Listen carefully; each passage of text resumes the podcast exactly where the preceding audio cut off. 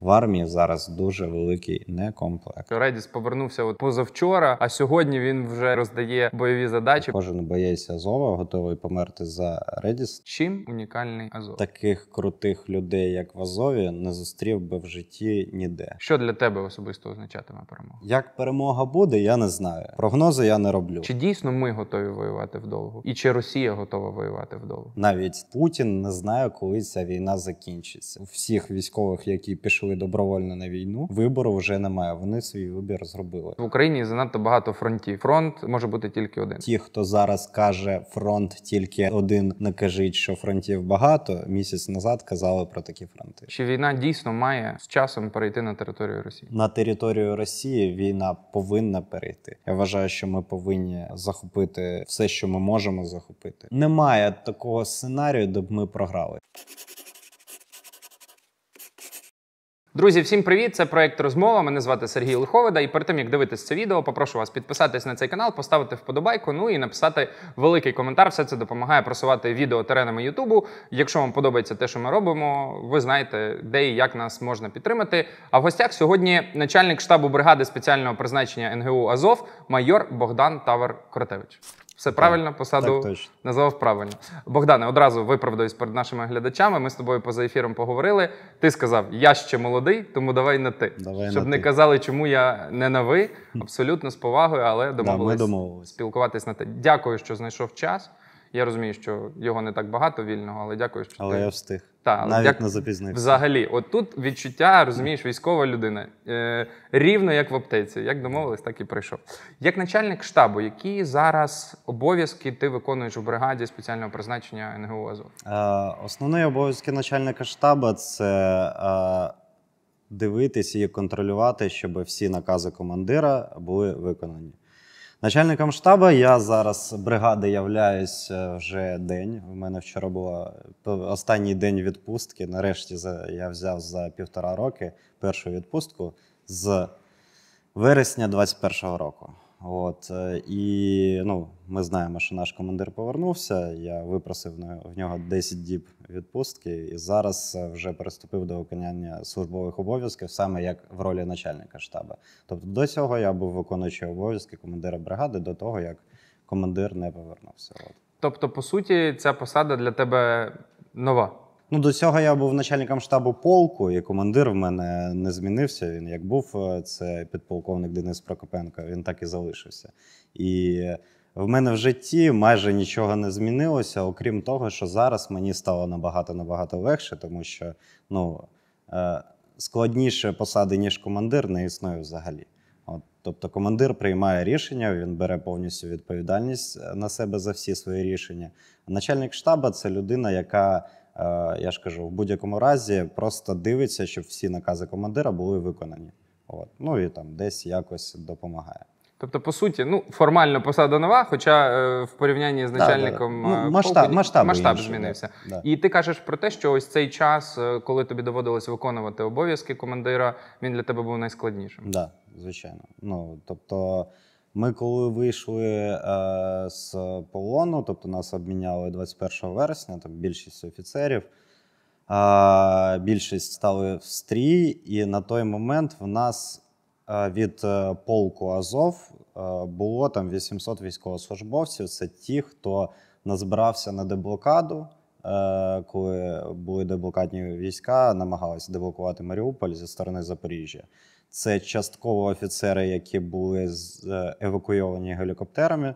Тобто на той момент командував е, полком Азов, коли я вийшов тільки з е, полону. На той момент він був майором, зараз він підпо- підполковник Микита Наточий.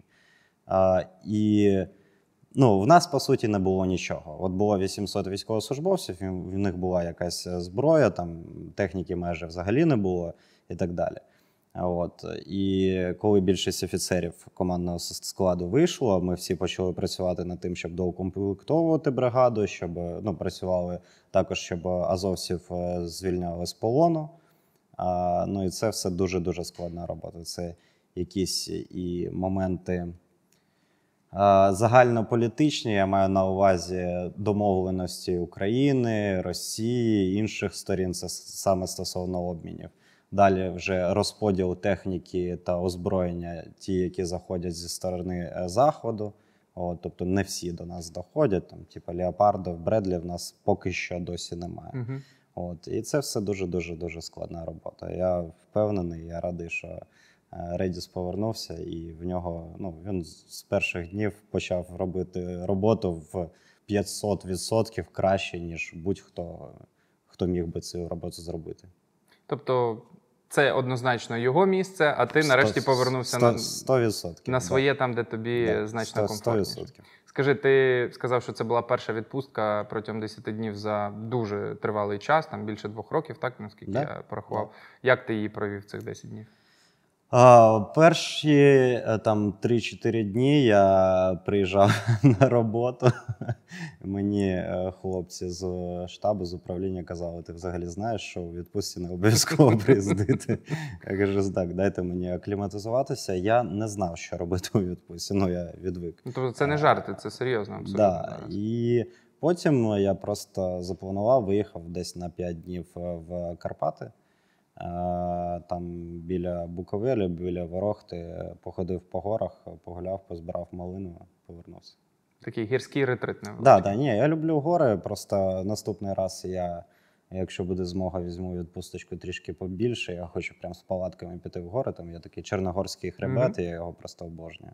Так, він класний. Там, там є що поробити, і є про що подумати Так і змінити обстановку. Скажи, важлива подія, про яку ти вже сам сказав, це повернення е, командирів, зокрема Редіса. Як е, якось це повернення повпливало так е, на всіх? Як це більше в емоційному плані? Чи це дійсно ти вже сказав, що він якось взявся до роботи з завзяттям, і це прям в усіх планах змінило картину? Е, Розкажи детальніше, чи ви знали наперед, чи для вас це теж стало певною несподіванкою? Е, Ми працювали над цим дуже дуже довго напряму з е, українською владою, з офісом президента, і е, ну, стільки спроб було його повернути, що ну, кожна спроба вона там зривалася. Нам обіцяли дещо, потім е, не виходило цього зробити. І вже ну, е, сподівання вони зменшувалися, зменшувалися, але в будь-якому разі, ну я там, якщо брати мене особисто там і наше управління, ну багато хлопців мені казали, та ну.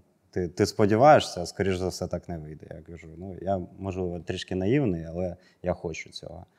От. І за день до того, як е, повинні були їх повернути, е, ми очікували, ну там декілька офіцерів тільки знали з управління, що воно має так бути, але ну, це було 50 на 50. Може, могло все зірватися. І наскільки я розумію, якщо б зараз це не зробили, е, це б ну, неможливо було б після цього зробити. І тут е, важливо розуміти, що Редіс він така людина, яка він дуже серйозний такий, можливо, трішки фанатичний в гарному сенсі трудоголік. Е, Тобто, я як його ну, досить довго там начальником штабу був. До цього я був начальником оперативного відділу, ну тобто я з ним постійно працював. І в батальйоні також само. А він може там до 9, до 10, до 12 сидіти в кабінеті, працювати. Це коли немає бойових. Коли є бойові, на бойових він взагалі не відпочиває. Ну майже. Ну тобто, мені вже як начальнику штабу, от ви питаєте, які мої обов'язки. Їх вони не прописані в статуті, але мені треба думати, що Редіс, до речі, не забудь відпочити, тому що я розумію, що зараз, типу, там йдуть якісь важкі бої, але зав- завтра буде важче, там через два дні ще важче, ну як було в Маріуполі. Мгм. Да, і ми там друг друга підміняли десь. А, от, щоб він просто відпочив е, і голова була більш свіжа. Redis зараз повністю взявся до е, роботи, і він насправді його основна, ну, перша задача це е, будь-якими методами, якими він може повернути хлопців, які зараз знаходяться в полоні. Ну тобто, задача, пріоритет задачі він не змінився і з нашого виходу, і з Редіса виходу, але просто в нього можливості більше це зробити. Я так вважаю. Тому що насправді ну, треба розуміти, що і деякі представники Російської Федерації, я маю на увазі з військової е, е, ланки, вони його поважають. Угу. Скажи, як в бригаді це сприйняли вже коли це сталося? Та, ну, І- всі зраділи, звичайно. Бать, Від- Батько повернувся. Батько повернувся. Відчувається, що ось морально-бойовий дух піднесений зараз. А, Звичайно, кожен боєць Азова готовий померти за Редіс, тому що Редіс готовий померти за кожного солдата. Ну от воно так працює. І е, ну, я не знаю таких людей в бригаді Азов, хто в цьому може сумніватися. Можливо, якісь хлопці, які там прийшли нещодавно, але знову ж таки вони прийшли теж багато в нас, там рекрутів, які приходять в бригаду, вони приходять просто тому, що вони ну, знають, хто такий Редіс, вони чули про нього, вони чули від бійців, від е, ветеранів Азову. І це їх мотивує йти в ту бригаду, де командир буде їх цінувати, де командир буде відноситись до них як до людей. Ну, ти знаєш, навіть от цивільних дуже мотивують відео, коли ми бачимо, що Редіс повернувся от позавчора, а сьогодні він вже в повному екіпіруванні роздає бойові задачі, проводить е, навчання, там е, контролює всі ці процеси. Ну, якось одразу такий моральний е, стан зовсім інший, ніж коли ми знали, що вони знаходяться там в Туреччині. Тобто його повернення це величезний плюс Це е, 100%. для нас е, в цій війні. Да. Скажи, в російському полоні залишається тим не менше чимало ще азовців. А, Я скажу за бригаду Азов, військовослужбовців саме з бригади а, близько тисячі військовослужбовців. Близько тисячі. Ось Да. ти вже казав, що пріоритети незмінні, і по суті, головна задача зараз всіх е, повернути. Як Азов може на це вплинути, як впливає на повернення полонених побратимів? Ну, по-перше, є якісь там спілкування стосовно обмінів. Цим займається в основному координаційний штаб, офіс президента, ГУР. І, е, ну, скажімо так, ми з ними спілкувалися стосовно обмінів, там десь намагалися, просили, щоб більше наших там звільняли, е, десь просили списки зарані, щоб вони давали. А зараз ну, цим всім займається Redis. І ще додатково, це як військові, ми повинні брати полонених росіян. От. І це, скажімо так, 50% того, що ми можемо, навіть більше, 70% того, що ми можемо зробити, щоб повернути наших хлопців. Брати більше, більше полонених. А потім вже, ну, я думаю, що Redis е, спокійно е, домовиться те, щоб ті полонені, яких ми там беремо, там якийсь процент, якийсь відсоток е, міняли саме азовців. Угу. Тобто тут е, така формула: 70% плюс-мінус успіху це е, Війна. обмінний фонд, і 30% це вже ось ці політичні всі ці діалоги. Скажи, будь ласка, я не буду тебе в деталях розпитувати. Ти теж пройшов полон і вже десь про це розповідав на інших інтерв'ю. Мене цікавить ось е, стан після полону. Так, що це за стан і як з нього виходити? Чи ти з цим справлявся сам, чи ти працював з психологом, якось повертався в нормальний е, психологічний емоційний стан? Я достатньо критичний до себе, е, самокритичний, і ну, я дуже не люблю ниття взагалі, і від себе в тому числі. Е, Я не дозволяю собі це робити, я не дозволяю своєму особовому складу це робити. І, е, ну, скажімо так, мені я вважаю, я так вважаю, це моя суб'єктивна думка. Мені було досить просто е, вийти з полону. В полоні знову ж таки всі ну, проходять різні умови. Я сидів в одиночній камері. От, ну, нормально. Мене змусили, прямо там дівчата з патронатки змусили один раз прийти до психолога. Він мені ніяких ліків не виписав. Ми спокійно поговорили більше навіть на цивільні теми, тому що. е, Війську, ну, військові психологи вони повинні пройти те, що пройшли солдати, і тоді з ними можна спілкуватися. Тоді він буде розуміти про те, що ти йому кажеш. Цивільні психологи, ну вони не зрозуміють, що таке там те, що ти бачив, там і так далі. Ну знову ж таки, я цим займа- займаюся 9 років. Я ще там не знаю, в 19-му році на Святодарській дузі для себе вирішив, що ну, війна така, світ такий, і що б не відбувалося, воно завжди в світі так відбувалося. Тобто, ну, завжди е, десь, може, не у нас, коли у нас не було війни, в Грузії була війна, в Сирії була війна. І десь завжди гибнуть діти, е, помирають цивільні. Е, Просто безліч солдат е, віддає своє життя там хто за батьківщину, хто за ідею, хто за диктатуру і так далі. І все одно це колись приходить до миру між двома сторонами. Якщо дуже сильно вдаватись в філософію, то можна, я не знаю, спитись або повіситись. От.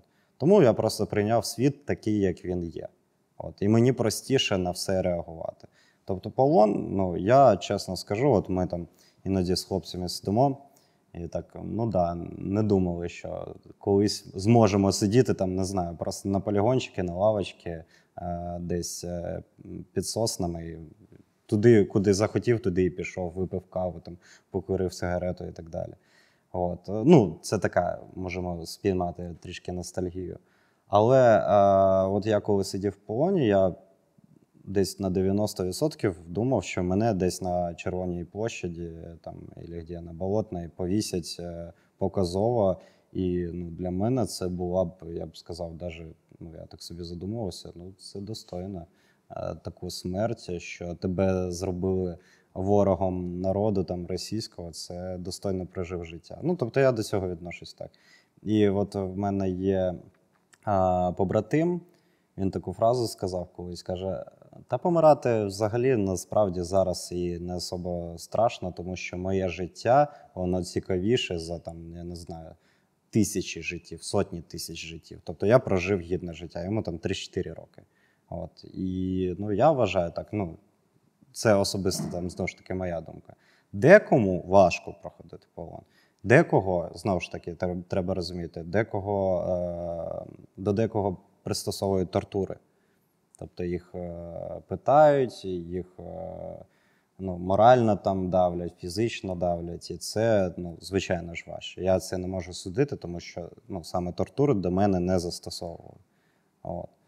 І ну, з такими людьми треба прямо працювати, звичайно, але знову ж таки, в нас повинні бути військові психологи. Тобто, здебільшого, мені здається, треба шукати психологів, не знаю, серед ампутантів, наприклад, е, ті, хто кому відірвало там десь кінцівки якісь. е, На війні, тобто людина ну, розуміє, що так, що таке бути в найнижчому моральному стані, да, і вийти з нього. Ну, в нас є хлопці, там дуже молоді, там інструктор є буйвол такий. В нього ноги немає. Ну, це молодий пацан, він ходить, там він ногу перевертає, е, так в кав'ярні просто перегортає ногу, ставить на неї кофе і сидить, ну йому прикольно. Оце от прям круто. І от такі люди, мені здається, от вони повинні бути як мотиваторами для тих, хто, я не знаю, там пережив жах, але повернувся. Ну, в мене руки, ноги на місці. Тобто, в мене ну, я можу продовжувати е, виконання бойових задач. А у декого, ну, знову ж таки, повід, повідривало кінцівки, і вони зараз проходять службу, вони зараз воюють і просто просять, щоб їх не списували. Тому що вони готові, ну, вони готові мститися, вони готові воювати, тому що ну, справа ще не закінчена, перемоги ще немає. А скажи, ось те, про що ти кажеш, оці твої думки в камері, це абсолютно реальні? Тобто, це ти не зараз вже е, після, це в той момент ти думав дійсно, що тебе можуть повісити на червоній площі? Да, да. Я завжди вважав, що а, важливо в житті кожної людини саме її кінець, то як ти підеш з життя. І мені були важливі мої останні слова. Я дуже сподівався, що вони цей момент ну, росіяни провтикають і не скажуть там. Так, типа, ти повинен сказати то-то або мовчати, інакше ми вб'ємо твоїх друзів, наприклад, або будемо катувати. От. А, і там, ну, я думав, що викрикують там Слава Україні або там а, деякі негативні речі сказати про російський народ. Ну, тобто, такі ми, е, думки були. Були думки, що можу просидити рік, були думки, що можу просидити 10 років. Але якщо б мене закрили на 10 років, я думаю, що мене б етапували десь ну, в Сибірі там, чи де вони сидять. Не знаю. Скажи, ось е, те, що ти був в одиночній камері, це найскладніше в цьому контексті? Ну, тобто, коли ти повністю один на один зі своїми думками? Ну, мені було складно досить. Е, Тобто, я ну. Справа в тому, що там в Оленівці, коли я був, то в нас було мало їжі, і в мене було порівняння з Оленівкою, коли там не катували людей взагалі, тобто нікого. Були допити, але не катували людей. Але було мало їжі, мало води. Проте ми жили всі разом. Ну там в різних бараках, але разом. І от я був Ліфортовим, бо мене годували нормально, тобто великими порціями три рази на добу. І я прям дуже мріяв те, щоб ну, мене просто повернули, щоб була можливість з кимось спілкуватися. Просто я не хочу, щоб е, вважали, що я вважаю, що це дуже важко було і там і так далі. Я вважаю, що це було не важко, але дос- досить швидко час пролетів. Я в контексті того, що між їжею і водою і спілкуванням ти бачиш, все ж таки Да, тобі важливіше в цьому Ну, а, а люди соціальні. Ну, тобто, я там, якби не хотів спілкуватися взагалі з людьми, я б, певно, що жив би в горах і не бачив нікого там, не знаю, е, в якомусь лісі. Е, Не вистачає знову ж таки. Іноді просто проговорюєш. Я як я вважав себе ідіотом, мені навіть соромно трішки було, але я просто сидів, е, це ж тиша повна. І е, я сидів там, якесь слово просто взяв і сказав, щоб почути свій голос. Ну і добре, що там було, наприклад, дзеркало, тому що хоча б в дзеркало можна було бачити людину, це самого себе. От, а так е, я ж людей навіть не бачив. Не будемо більше про полон, щоб Та, це нікому не не нашкодити з тих, хто там ще перебуває. Я ось про що тебе хочу запитати: чи потрібно сьогодні мотивувати якось людей іти в Азов, чи це вже зрештою такий бренд і бажаючих навіть більше, ніж є. Скажімо так, Мотивувати треба. Бажаючих е, є. Ну, знову ж таки, все порівняно. Е, І в нас е, досить, я б не сказав, що супер жорсткий відбір. В нас вимоги до людини, певно, що зараз трішечки високі. Тобто, всі, хто прям дуже-дуже сильно хотів і був замотивований воювати, вони пішли на, в 22-му році. От, е, і всі попали в різні структури. На даний момент я скажу, що в нас переводи з ЗСУ є, і ми переводимо дуже багато. Е, От, е, дякую Валерію Федоровичу. Він нам з цим допомагає і повністю, е, повністю переводить е, тих, кого ми хочемо, і просимо його. А в нас вже переводів десь півтори тисячі саме з Збройних сил України привелись до бригади спецпризначення Азов Це за який час? З лютого місяця. От, 24, е, 22-го року. 23-го. 23-го. Да, з лютого місяця 23-го року. До цього ЗСУ нам взагалі не проводили людей. А, і, а, і десь е, приблизно в півтора-два рази більше рекрутів прийшло. Але треба розуміти, що бригади це наша бригада це більше, ніж 7 тисяч військовослужбовців. І в нас є ще вакантні посади, в нас доукомплектовуються підрозділи, нам нужні люди. Мгм. Нам потрібні люди, е, потрібні в першу чергу мотивовані воювати. Тобто є деякі люди, які думають, що вони зможуть, приходять, а зараз трішки е, не працює так, що ти прийшов, спробував, в тебе не вийшло, і ти пішов додому. Друже, це контракт. Тобто ти підписав контракт, ти являєшся військовослужбовцем, хоч він мобілізаційний, тобто в тебе не, не обмежений строк, а він обмежений до військового стану. Тобто, коли відміняється військовий стан, мобілізація, ну всі мобілізовані по мобілізованому контракту можуть звільнитися з військової служби або перепідписати контракт. Мгм. І нам треба, прям ще треба люди, які будуть е, приходити, хотіти служити і намагатися прям. Ну, просто якщо в них не вийшло, їм доведеться залишитись. Ми просто у нас люди, які проходять там базовий курс бойової підготовки, не доходять до кінця, тобто в них фізоне таке, або вони просто не хочуть воювати. У тих, хто не хочуть воювати, ми переводимо в інші структури, в інші е, військові частини або бригади. Ті, хто хочуть воювати, але не можуть, е, вони роблять те, що можуть. Тобто є штабні посади, є зв'язківці, є там, де не треба, щоб ти був е, супер фізично підготовлений, але треба, щоб ти там думав головою або якусь якісь речі робив е, там в тилу в логістики і так далі. Тобто, основна е, позиція, яку ми вимагаємо, це бажання людини приносити користь в спільну перемогу. Ти сказав про те, що ну трішки зріс та, е, рівень, який треба мати на старті. Які навички потрібні на старті, ось окрім бажання бути в бригаді? Ніяких. Ну, 18 років є, є бажання, приходь. А ми не вчимо. Ну, то суть в тому, що в нас багато дуже крутих інструкторів, В нас є і іноземні інструктори, які зараз е, є військовослужбовцями бригади Азов. Тобто до цього була проблема в оформленні е, іноземців. Зараз проблеми немає. Угу. В нас оформлені іноземці, вони є інструкторами е, непоганими, до речі. Е, І вони всі все навчають. Тобто ми не вимагаємо, щоб в 18 років людина вміла там стріляти, не знаю, там на 100 метрів, е, точно збирати кучу і так далі. Ми навчимо все. Просто бажання. І головне, ну тобто, бути чесним перед собою. Якщо ти сумніваєшся, якщо там не знаю, мама не відпускає, ну сиди вдома, що поробиш.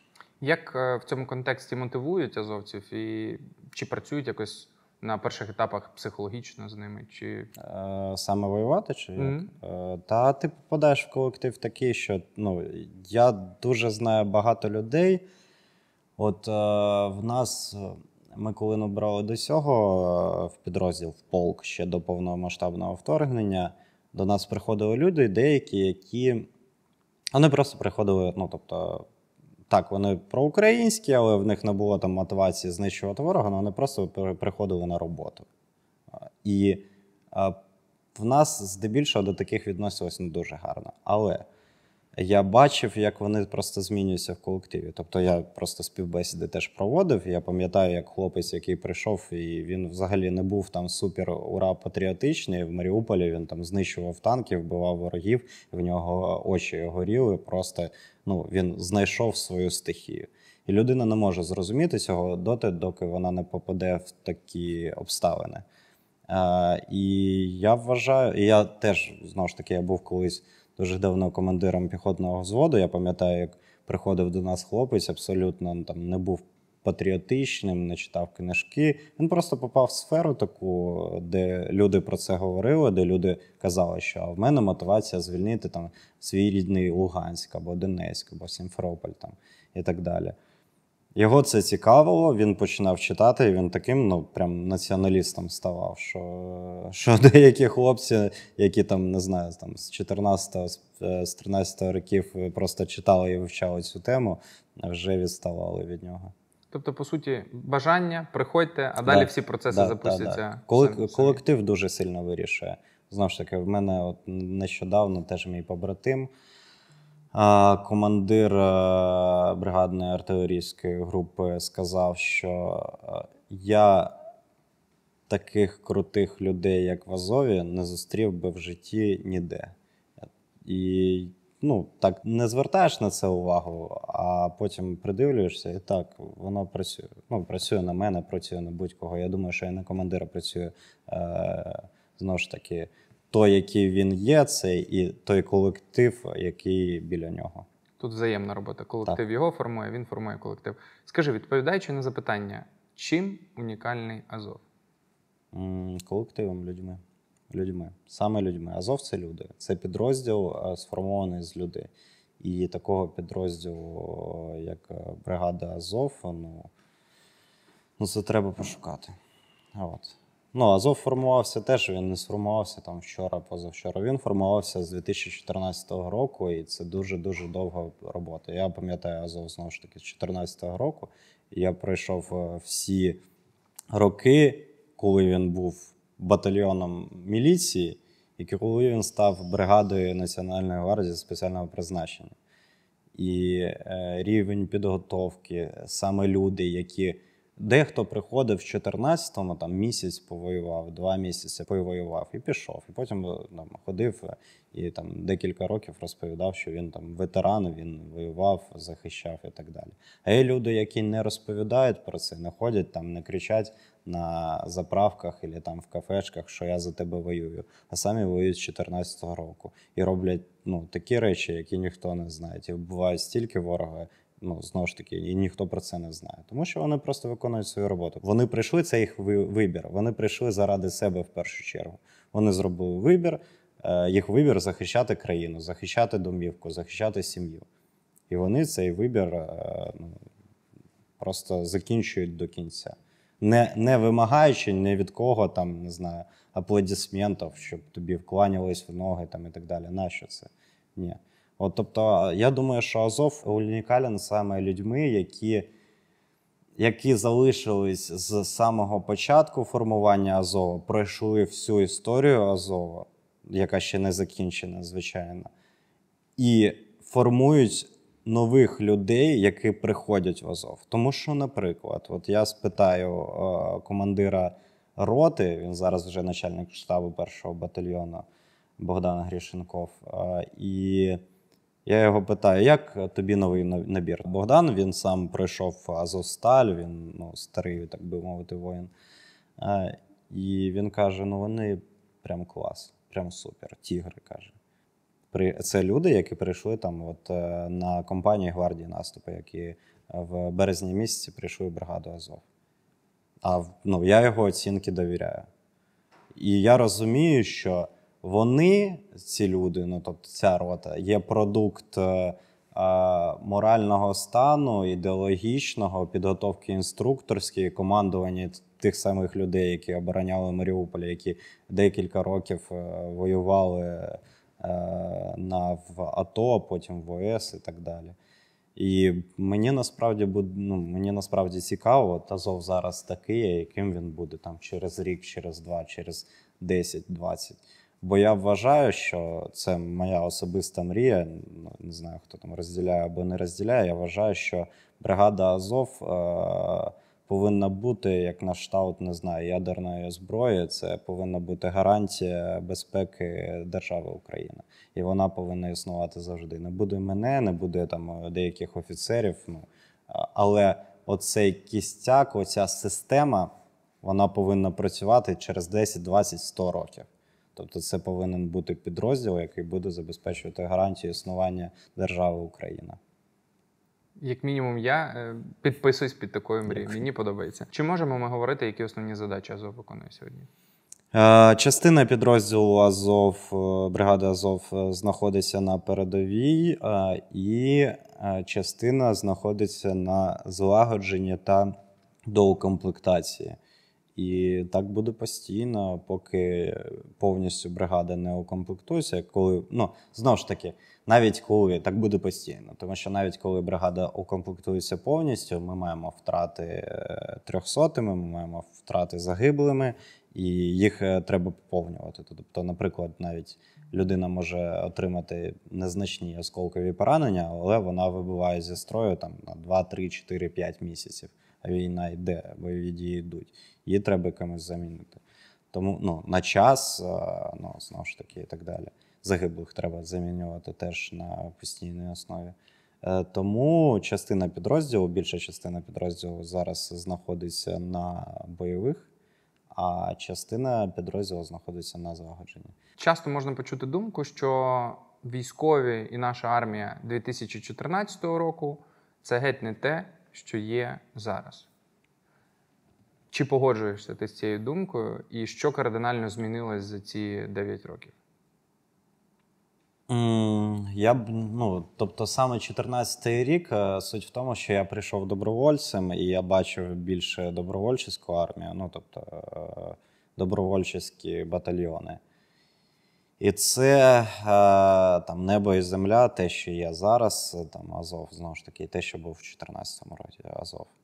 А, якщо брати саме армію в цілому, Мені важко судити, тому що я думаю, що в 2014 році армія взагалі була не здатна відбивати атаки противника, якби вони пішли в повномасштабний наступ, як пішли зараз.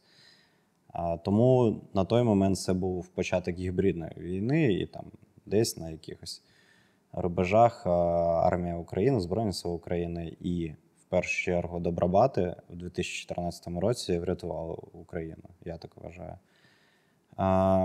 Я скажу так: армія зараз і армія 2019 року це небо і земля. Але, але працювати є ще з чим, і є багато прям з чим працювати.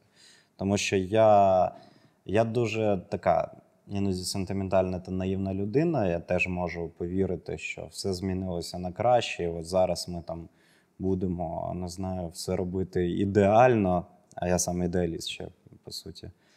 Але, на жаль, на жаль, є проблеми, і е, я радію тільки тому, що у противника цих проблем набагато багато більше. Але нам є з чим працювати. Ну, армія ще не супер ідеальна. Оце саме головне, те, що повинні зрозуміти взагалі всі: від солдата до генерала, і генерали в першу чергу. Вони як е, на все дивляться? Тобто, і це частково і фактично вони праві. У нас іде війна вже 9 років, 10-й пішов, певно, що. І а, вони такі вважають, ну, тип, краще підготовленої армії, ніж української, немає. Я вважаю, більш досвідченої армії, ніж українська, зараз немає. Це правда. Ну, я так теж вважаю. Але це не дає право е, е, вести себе зверхньо і вважати, що ти там все вмієш. Тому що ну, помилки всі роблять. А особливо людина, яка вважає, що вона краще за інших, ну тобто вона недооцінює ворога і переоцінює себе, вона робить ще більше помилок. Тому нам ще багато в чому вчитися треба. Дивись, ти сказав в порівнянні навіть з 19-м відчутні Так. певні зміни. А ось в порівнянні з 24 лютого 22 року, ось Мгм. за цих півтора року, є зміни і покращення в позитивну сторону. М. Є, але ну, знову ж таки, я ідеаліст. Я не, я не та людина, яка е, не знаю, буде мотивувати в цьому плані ну, і казати гарні новини. Тобто, в- Ми, мені недостатньо. От мені особисто недостатньо. От, просто треба розуміти, який в мене характер. Тобто, якщо посадити 10 солдат, там 10 офіцерів, там 9 з них, певно, що скажуть: ну так, ну звичайно, краще, супер, круто, тому що тоді був прям капець, а зараз е, вже набагато краще. А я скажу, а мені недостатньо. Тому тобто що... тобі завжди буде недостатньо. Ти такий, знаєш, Не факт. Мені буде достатньо, коли, е, коли обіцянки, коли люди, які знову ж таки себе переоцінюють, будуть це робити е, об'єктивно. Наприклад, якщо людина, ну там генерал якийсь, якийсь або бригада візьме і або дві бригади, три бригади, корпус все одно. Візьме і там, де окупує там Крим. От просто проведе військову операцію. Я скажу, що генерал, якщо це він планував, якщо він прямо керував, і його управління прямо молодці, вони можуть себе вести так. Тому що вони зробили нафіга собі. Вони провели ну, офігенну військову операцію. Це буде об'єктивно, що вони е, вважають себе крутими, називаємо це так. А коли я не розумію, чому деякі е, командири вважають себе там супер бійцями, ну, це для мене неприпустимо. Угу. Прийнято. Ти сам зачепив тему Криму, ти ріс у зросійщеному Криму. Як і за рахунок чого тобі вдалося собі викликати цю українську свідомість українську ідентичність? В мене все просто. Певно, що і в жит... ну, з дитинства було. Я народився в незалежній Україні, я вважав себе українцем. От і все. Я пам'ятаю, я досить часто сперечався з однолітками стосовно того, що були проросійські тези. Завжди вони були. В Криму багато переміщених росіян живе і жило до цього. В мене там найкращий друг е, з Сімферополя, в нього ма- матір з Білорусі, батько з Росії. Але все ж таки він вважав себе українцем, тому що він народився теж в незалежній Україні, в Криму. І ну, я не знаю. Тобто, я просто народився в державі Україна, Я коли сидів на уроках е, в початковій школі, у нас завжди висів гімн України, герб України. Мені цього насправді було достатньо. Я не скажу, що в Криму е, багато проукраїнських якихось тем піднімалося, або телебачення було там з українськими е, передачами. Не знаю, дякую. Це не реклама. Насправді я не дивлюся цей канал, але дякую новому каналу, тому що якщо отак згадати, типу, канали, на яких я дивився фільми українською, це був новий канал. Там не знаю. ICTV, напевно. В той час теж якраз. Ні, я пам'ятаю, з'явилося QTB, і там була крута озвучка реслінгу українського, ну, українська озвучка реслінгу, і це теж. ну, От, от такі прям маленькі речі, маленькі деталі, але які відкладалися в голові. Е, і це, певно, що ну, ідентифікувало тебе з Україною. Знаю, Шевченко, футболіст, е, там е, брати Кличко, коли вони були боксерами. Ну, тобто, і коли ти в дитинстві, тобто ніхто ж не, не пояснював нам раніше. Всі вважали, що братські народи, славяні, е, ці мультики, там три богатиря виходили Мгм. і так далі. І е, ну, різницю дуже було важко, особливо в Криму. е, Було важко помітити. Але помічав на якихось деталях. Помічав на мене завжди бісило те, що я вивчав російську мову. Мене це мене просто бісить несправедливість. І мене бісило те, що я вивчав російську мову, а росіяни українську не вивчали. І я вважав, що це несправедливо. Ну я, я не розумів цього. Тобто, я як дитина, там не знаю, там 6 років з мене було. Я приходив до батьків і я кажу: я не розумію, чому я, українець, повинен вивчати обов'язково російську мову в школах. А в Росії не знаю, жодна школа не вивчає українську. Мене це прям дуже бісило. І що батьки тобі відповідали? Я не пам'ятаю вже. Не, в мене батьки достатньо проукраїнські, але я не скажу, що вони ставили на цьому акцент. Угу. Ну, тобто вони не очікували, що таке буде. Тобто, по суті, е, це, це в тебе була така закладена якась історія ось цього ідеалізму, і чому це так, Так. а не Ну, інакше. е, І ти чіплявся за ось ці українські такі чекпоінти, так? ті, які ти називав маленькі. Простота і відчуття якоїсь справедливості. Да. І якщо я бачив несправедливість, мене це бісило. Ну, наприклад, я пам'ятаю, мене досі тригерить, е, коли були написи на стінах. е, В Сімферополі теж е, писали там полуостров Росіяночка. А я, я такий, ну який дебіл це написав? Ну, взагалі, звідки, що, як.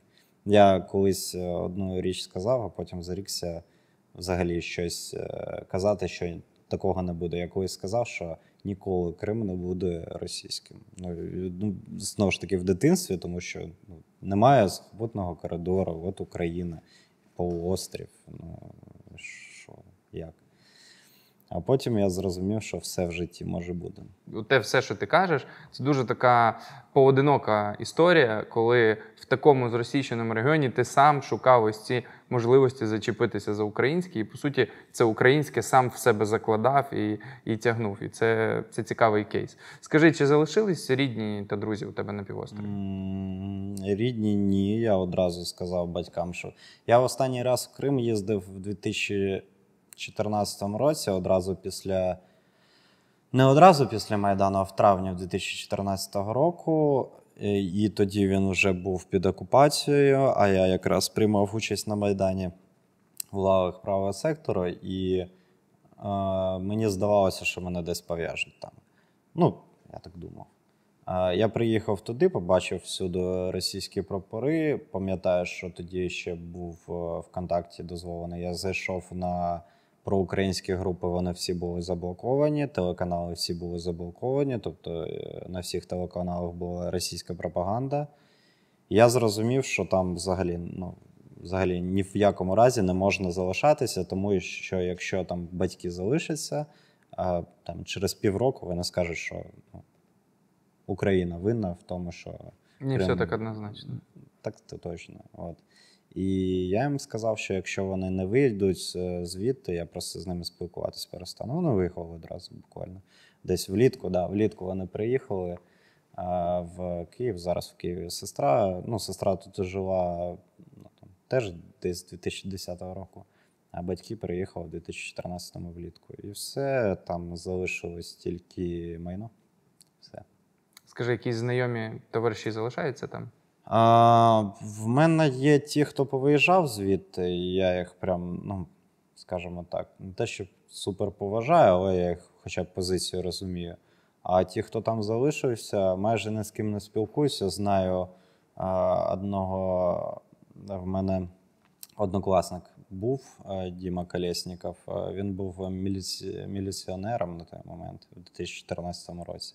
Він зрадив присязі. От його я запам'ятав, а на, остальних мені все одно. Ось вся та бавовна і і всі ті події в Криму, які тішать нас, е, це все ж е, що? Якісна робота наших спецслужб, чи це небайдужі українці, які чекають, зрештою, на повернення Криму під прапор України? Е, Справа в тому, що наші спецслужби працюють з цими українцями, які чекають на повернення України, ну, скажімо так, на повернення Крима Україні. Це спецслужби однозначно, і не тільки, ну, я не скажу, не тільки ГУР і СБУ, є ще деякі підрозділи, в тому числі і наш підрозділ, який займається такими справами. І люди, які там є, просто я не знаю історії самостійних. Тобто люди звертаються напряму до спецслужб. У нас є своя агентурна сітка, я саме маю на увазі бригади Азов. А, як на окупованих територіях, так і в Росії. Це, це прям ну, цікаво. Є росіяни, які нам прям допомагають, і вони знаходяться, повірте, далеко від е, кордону з Україною. От. Е, і, ну, звичайно, у ГУРу СБУ сітка вона більше, агентурна сітка більше, і вони це все роблять. Скажи, ми всі сподіваємося, що і Донбас, і Крим будуть е, деокуповані, що це станеться якомога швидше. Віримо і дуже хочеться вже нарешті, щоб це трапилося. Ось е, я ставив це запитання вже неодноразово в ефірі, але хочу тобі, як кримчанину, його теж поставити. Як нам потім працювати з тими людьми, які 10 років живуть ось в цьому контексті? Ти кажеш, ти приїхав навесні 2014-го, побачив це все і зрозумів, що півроку, і це вже все, це будуть інші люди. А цих років вже не пів а вже дуже багато попів. Так, ну, так само. Півроку і вони наші. Все. Ну, воно, воно так працює. Ну, Ми можемо бути супер проукраїнськими. До речі, це проблема, яку я, я не зрозумів, чому е, мені в Лефортово я бачив, що там є точно отвіри від е, болтів, де висів колись, певно, що телевізор чи щось таке. Я не розумію, чому мені не поставили телевізор. Ну, певно, щоб е, зламати морально, але вони таким чином могли спокійно ну, там, свою пропаганду крутити. І мені б цікаво, насправді було б, як би вона на мене повпливала.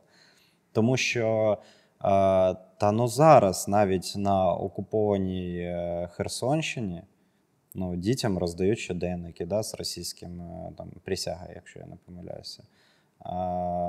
Вже працюють з е, людьми, з дітьми, і це саме гірше насправді, що відбувається, це те, що їх призивають в армію. Ті, хто рік назад, ну, півтора, були, да, рік. Рік назад були абсолютно ан- антиросійськими. Не знаю, може, їх батьків не було змоги виїхати, може, вони втратили батьків, може, щось сталося таке. Два-три місяці, півроку пропаганди і все, ти починаєш сумніватися. А чи дійсно? А я ж бачу, ну стріляли, то стріляли, а хто стріляв? Українські танки стріляли. Там якась дівчинка сказала, якийсь друг сказав. І все, ти вже думаєш, а певно, що може, може я і помиляюся. Ну, отак психологія людини працює. Тому з Кримом буде простіше, ніж е, з Донецькою Луганською областю. От тут я скажу так. Тому що російська пропаганда це одне, а от е, псевдо-ЛДНРівська пропаганда це трішки інше, це гірше, я вважаю. Тому що Росія зараз із цією пропагандою їй важко, тому що там дуже така вона маргінальна, називаємо це так. Вона виховує дегенератів, ідіотів, е, ну і дуже-дуже поганих людей. А російська пропаганда, вона просто проросійська. Її зробити проукраїнською спокійно. Тобто, на твою думку, людей з Криму повернути в український простір буде значно легше, Ну, ніж Взагалі проблем Донбас. немає. Я єдине, що хочу сказати, це моя особиста думка. Треба трішечки е, не м'яко це зробити. Ну, просто ну, вивести якийсь закон. Тобто, якщо в 2014 році вони ж як е, Крим підбили тим, що зараз заборонять російську мову і Все, всіх там почнуть затягувати, будуть скидати пам'ятники, прийдуть Бандери і будуть вас вбивати. От. І деякі люди в це повірили, насправді повірили. Е, І е, от зараз е, можуть боятись це робити. Таким чином, я маю на увазі там забороняти російську мову. І ну, почати м'яко. Я вважаю, що от після того, що відбулося, м'яко вже не можна. Не дивлячись на те, що я, я можу російською спілкуватися на вулиці. В мене половина побратимів е, спілкується російською, я можу з ними російською спілкуватися. Але все одно я хочу, щоб в майбутньому в Україні розмовляли саме українською. І тому е, це я вважаю, повинно бути так, що е, всі викладачі, абсолютно всі, обов'язково повинні на території там шкіл, вищих навчальних закладів, будь-яких навчальних закладів розмовляти українською мовою. Всі держпосадовці повинні розмовляти українською мовою, коли вони е, знаходяться на, на робочому місці. Е, і за цим треба прям ну, контроль вести. Тому що це важливо просто. Це просто важливо. Півроку, жорсткі методи, і все буде. Ну, це, ну, це жорсткий метод. Ні, я просто про те, що ну, вийшов, е, ти вдома можеш розмовляти як хочеш. Ти, от сидячи в ресторані, ти можеш розмовляти як хочеш. Ну, заборонити мову це прям важко. Ну, е, Росія навіть. Навіть Радянський Союз не забороняв мову як такову. Тобто заборонити прям мову її важко. І можна якось е, зменшити. Тобто я пам'ятаю, що я десь читав, як е, робили в Криму, до речі, українською розмовляли колись. Не так давно, до, до речі, при Радянському Союзі. Я просто дивився документалки і офігело. Там є у нас такий центральний уні- універмаг, і там його показували, якісь документації 50-го року. А післявоєнні, і там українською розмовляв, показував, я такий ніфіга собі, а це був там 2005 рік. Я це дивився. Е, і потім я почав про це читати. Е, як вони зробили? Вони зробили по-хитрому. Вони почали доплачувати е, викладачам, які викладають російською мовою. Тобто вони не забороняли українську. Вони... Ставка була вища Так, просто. так, вони просто доплачували за, за російську мову, скажімо так. І воно так спрацювало. Я вважаю, що автономію у Криму треба забрати. Моя прям така укореніла думка. Взагалі ніякої автономії в незалежній державі не треба, щоб було. Ніякої ще одної ради, Кримської ради, ще чогось там і так далі. Крим це область, е, і всі довольні. Окей. Як ти реагуєш на певні вислови, які час від часу з'являються в інфопросторі, що потрібно віддати Росії якісь території, щоб вони, мовляв, припинили військові дії, якусь там частину території? Чи все ж таки ось цей наратив, який декламує наша влада про повернення кордонів 91 року і ніяк інакше, він залишається незмінним? Справа в тому, що а, ми не можемо собі дозволити цього просто. Ну, просто не можемо. Це буде неправильно, це буде перемога, абсолютна перемога Росії. І, е, і все, що відбувалося, всі смерті, які відбувалися, вони відбулися задарма, якщо ми так зробимо. Чи існують е, такі думки? Я скажу, що ну, в мене навіть колись там в голові, я ж знову ж таки сам з Криму, да, і я подумав, а що було би, якби ми так зробили? Тому що Фінляндія, наприклад, колись так віддала Карелію да, за гарантії там, ненападу Радянського Союзу на той момент. Але чи це прибрало небезпеку? Ні. Чи ми впевнені, що Росія там не буде воювати проти Фінляндії ще колись? Ні, не впевнені. Тобто це просто відстрочка. Чи ми змогли б собі ну, е, зробити так відстрочку? Так. Але за цю відстрочку ми б вже між собою тут е, політичні партії таке б розвели, що ми б знов ослабли, і тоді Росія би забрала ще якісь е, області собі. Ну, я думаю, що до вплоть до Західної України вона б могла захопити територію. Тобто ні в якому разі нічого зараз. Ми не маємо права, ми не маємо змоги віддавати. Не те, щоб право, змога. Це самогубство просто. Тоді скажи, sorry за таке можливо ефемерне питання, але якою ти взагалі бачиш нашу перемогу, і що для тебе особисто означатиме перемога? Є такий е, колишній боєць е, Азову, ветеран Азову, Бордюр. І от він сказав, що перемоги в якомусь інтерв'ю він сказав, що перемоги вже не може бути, тому що, ну, тому що ми втратили друзів, ми втратили багато чого важливого в цьому житті. І е, перемоги він взагалі не бачить. Я частково з цією думкою згоден, тому що те, що буде, це перемогою дуже важко назвати. І буде важко, навіть якщо завтра всі е, ми повернемо кордони 91-го року, Росія там відійде за свої кордони. Все одно буде важко економічно, буде важко військовим, які віддали все, що могли, а вони прийдуть, а вони нікому потрібні не будуть. Це правда, це так і буде. І ні, ніхто цього не змінить. Тобто більшості просто е, військові не будуть потрібні. Повернуться дегенерати, які повтікали за кордон, е, там на тусовках своїх е, там вініли крутіли і так далі. Повернуться, стануть якимись нардепами. Ну, таке буде. От. Тому я, я чому, наприклад, на початку повномасштабної дуже сильно агресивно реагував на деякі речі деяких заспокійливих людей, тому що людям завищили ефект очікування чогось, ну, що зараз все швидко закінчиться, що зараз там чмобіки всі поздихають, що зараз. Е, Що у нас там Чорнобаївка 24-0, 25-0 і так далі. До речі, це Чорно... ну, це хто казав, він за кордоном якось виїхав. Мені цікаво, прокуратура хоч цим займається чи ні. От. Ну, тобто, от такі речі відбуваються всім. Ну, всім зараз вже цим ну, тобто, відбувається корупція, безлад, щось таке неприємне. Я собі очікування не завищую. Тобто, як перемога буде, я не знаю.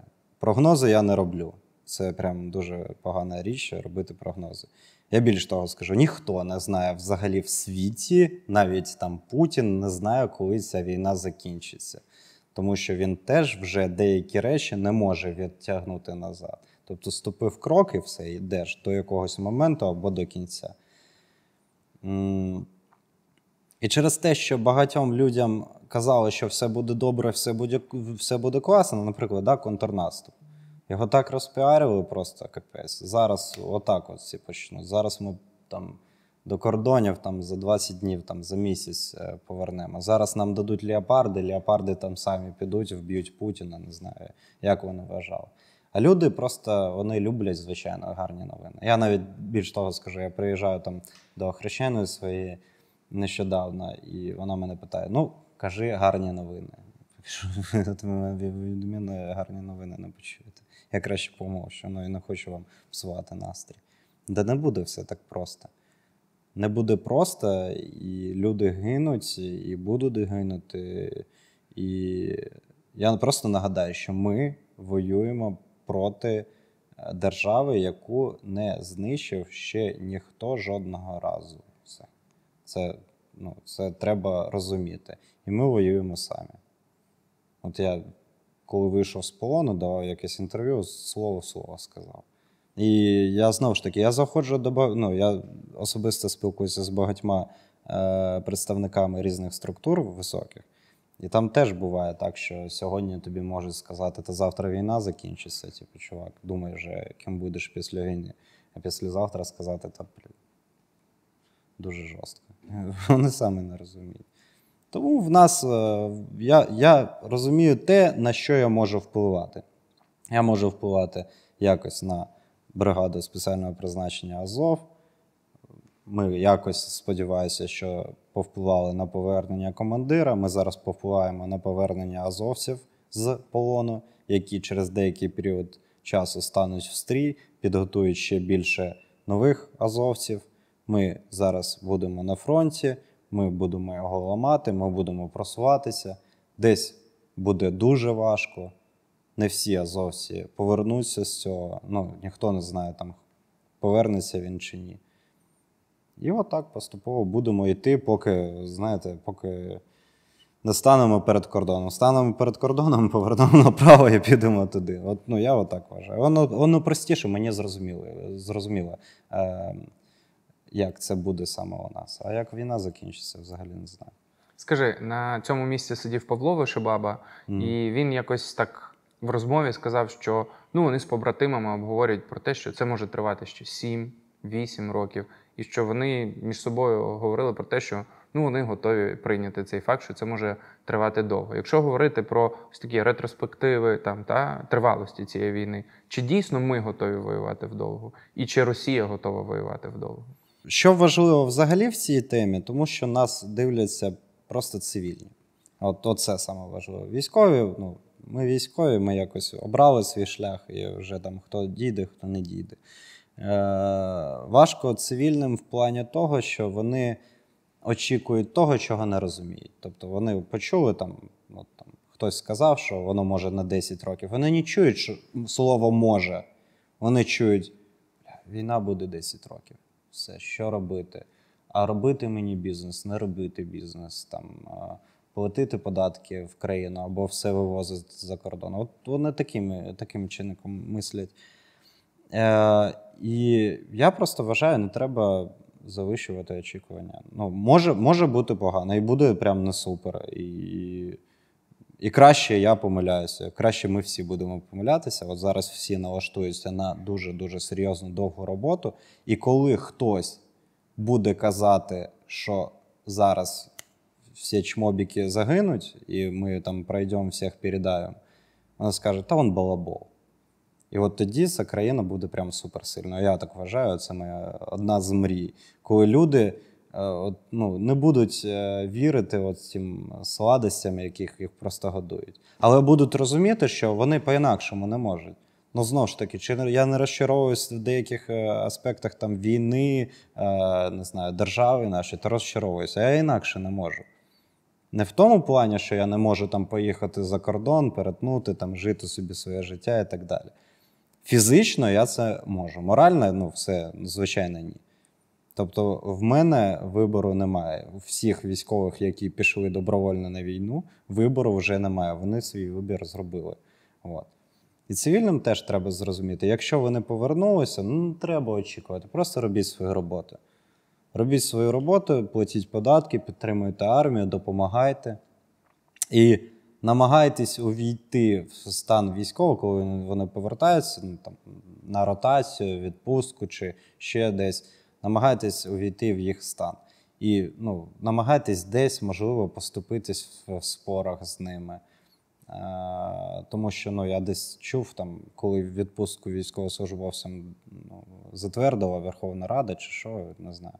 Е, Там десь коментарі були: от, а що у відпустку, хай війну виграють, а потім у відпустку. Ну, таких людей не, не військові повинні з такими людьми спорити. От все цивільне суспільство повинно просто цю людину задавити так, щоб вона цей коментар видалила, і все, воно пропало. Коли ви бачите, що комусь, от нещодавно знову ж таки в Києві їхав, а, бачив військовослужбовець сидить, сидить е, на лавці в військовій формі. Ну і так прилягає, скажімо так. До нього я бачу, що цивільні підходять, ну, бо йому певно, що погано, чи щось таке. Я зупиняю машину, підходжу. А, ну, виявилося, що людина дантист, не пам'ятаю, як його звуть. А дантист е, в минулому пішов на війну, і зараз, е, ну, певно, що він спивається, бо в нього квартира там в урядовому кварталі, на секундочку, яку він здає через е, тітку. В нього немає телефону, нічого, він просто військову форму так безалаберно одет. Ну, я подумав, що йому погано, почав питати. Телефона немає, нічого немає. Е, Кажу, ну, пам'ятаєш хоч якийсь номер? Він да, каже, так, я пам'ятаю. Дзвонимо його дружині. Вони, певно, що розведені вже, і вона каже: він до, ем, до служби вже не має відношення. Тобто він комісований, там, не знаю. Ну, ми постояли, поговорили. Тобто він ну, просто людина зламалася. І ну, я витратив там свій час, ну, там, два часа спілкування з ним, тому що, ну, тому що мені його трішечки шкода, не дивлячись на те, що я ниття не люблю. Але я кажу, ну там, не знаю, Олександр, певно, що звав, кажу: Саш, тобі 45 років, мені 30. Кажу, я малий, але а ти здоровий. Тіп у якого професія дентист. Ну, ніфіга себе, всі мріють про ну, більшість мріє професію дентиста. В тебе є квартира, ну, типу, зберись. Тобто він там, ну, коротше, от йому психологічно прям дуже важко. Я вважаю, що не треба психолог, щоб цю проблему вирішити. Треба небайдужі люди, які йому допоможуть. От і все. От. Ну і ми з цією проблемою трішки вирішили. Ти вже зачіпав тему західної зброї, казав, що до вас поки що не все доїжджає. Е, Зрештою, нам знову ж таки в інфопросторі кажуть про те, що західна зброя регулярно надходить. Е, Чому до вас не доїжджає? Чи планується, що вона таки до вас доїде? І чи бере Азов участь у навчаннях за кордоном? Частково поодинокі випадки є, коли ну, азовці беруть участь е, в навчанні за кордоном. Тобто ми відправляємо офіцерів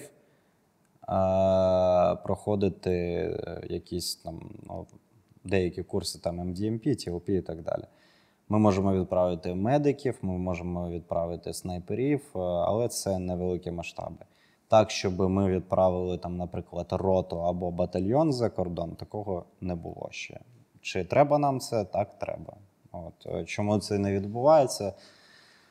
Ну, треба розуміти, що є інші бригади, і, можливо, дехто вважає, що іншим бригадам більш ефективно підготувати- підготуватись за кордоном, ніж нам. Але що я вважаю важливо, здебільшого та бригада, яка їде, або батальйон, або рота, яка їде за кордон навчатися, вона отримує там зброю, з якою навчається, і потім з цією зброєю повертається. А нам прям дуже треба. е, бронемашини це саме Бредлі, саме Леопарди. От. І з ними ефектив. Якщо б вони були в бригаді Азов, їх би ефективність була в багато разів ефективніша, ніж там, де вони зараз знаходяться. От. Чому тоді їх немає в бригаді Азов? Це не до мене питання. Як, якби вирішував я, я би укомплектував бригаду Азов ще в лютому. От, от повертаючись до питання, чи, Чи змінилася армія, да, і так далі. От абстрагуємося. Я не з бригади Азов, я там якийсь пан генерал, який вирішує. В мене є підрозділ, який я вважаю, що показав прям, ну не тільки я вважаю, весь світ вважає, що показав ніфіга собі на війні. Ну, це оборона Маріуполя. Да? Ми а, командували не тільки своїми підрозділами, суміжними підрозділами, не тому, що у нас такі обов'язки були, а тому, що вони ну, просто нікому було командувати, і ну, так вийшло. От Просто всі в е, розтіряності, і ми починаємо командувати. Да? І частково офіцери, в тому числі і командир, вже ну, тобто, пройшли полон, повернулися в Україну, хочуть нищити ворогів, хочуть звільняти територію.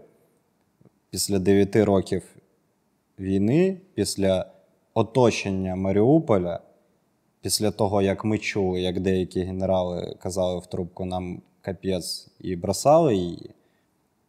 Ну, це все демотивація. Ну, я не знаю, просто життя от демотивує, демотивує, демотивує. Але все одно ми продовжуємо воювати, ми продовжуємо ну, йти вперед.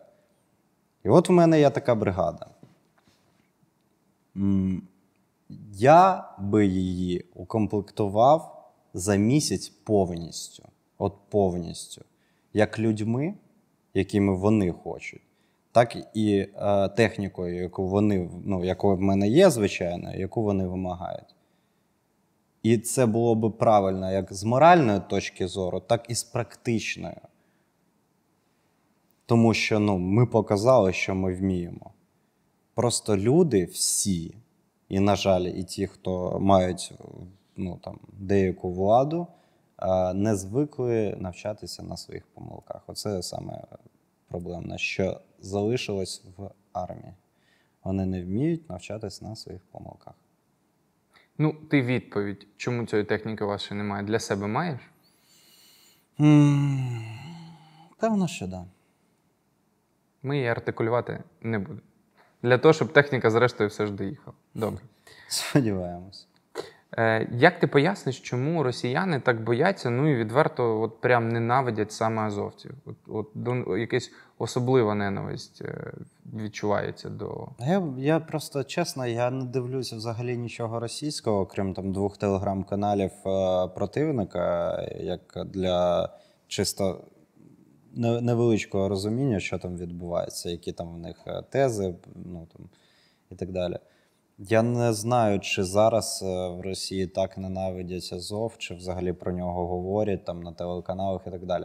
Для них зараз е, вони ненавидять все українське. Тобто вони ненавидять там Буданова, Залужного, Зеленського. Ну тобто е, вони ненавидять, всіх українців. І Азов ненавиділи десь до початку повномасштабного вторгнення і під час Маріуполя, звичайно. От. Ну і там трішки після, це, скажімо так, після смак. Але щоб зараз прям демонізували, ну, я думаю, що вони всіх так демонізують. Ну, я, я не скажу, що е, це якщо ми кажемо саме про пропаганду, саме про те, що в них- в них відбувається там в масах. Угу. Якщо ми говоримо про полон, наприклад, то це факт, ну це, це просто як бренд. Ну, тобто, от сидить військовослужбовець Збройних сил України, сидить військовослужбовець Національної гвардії.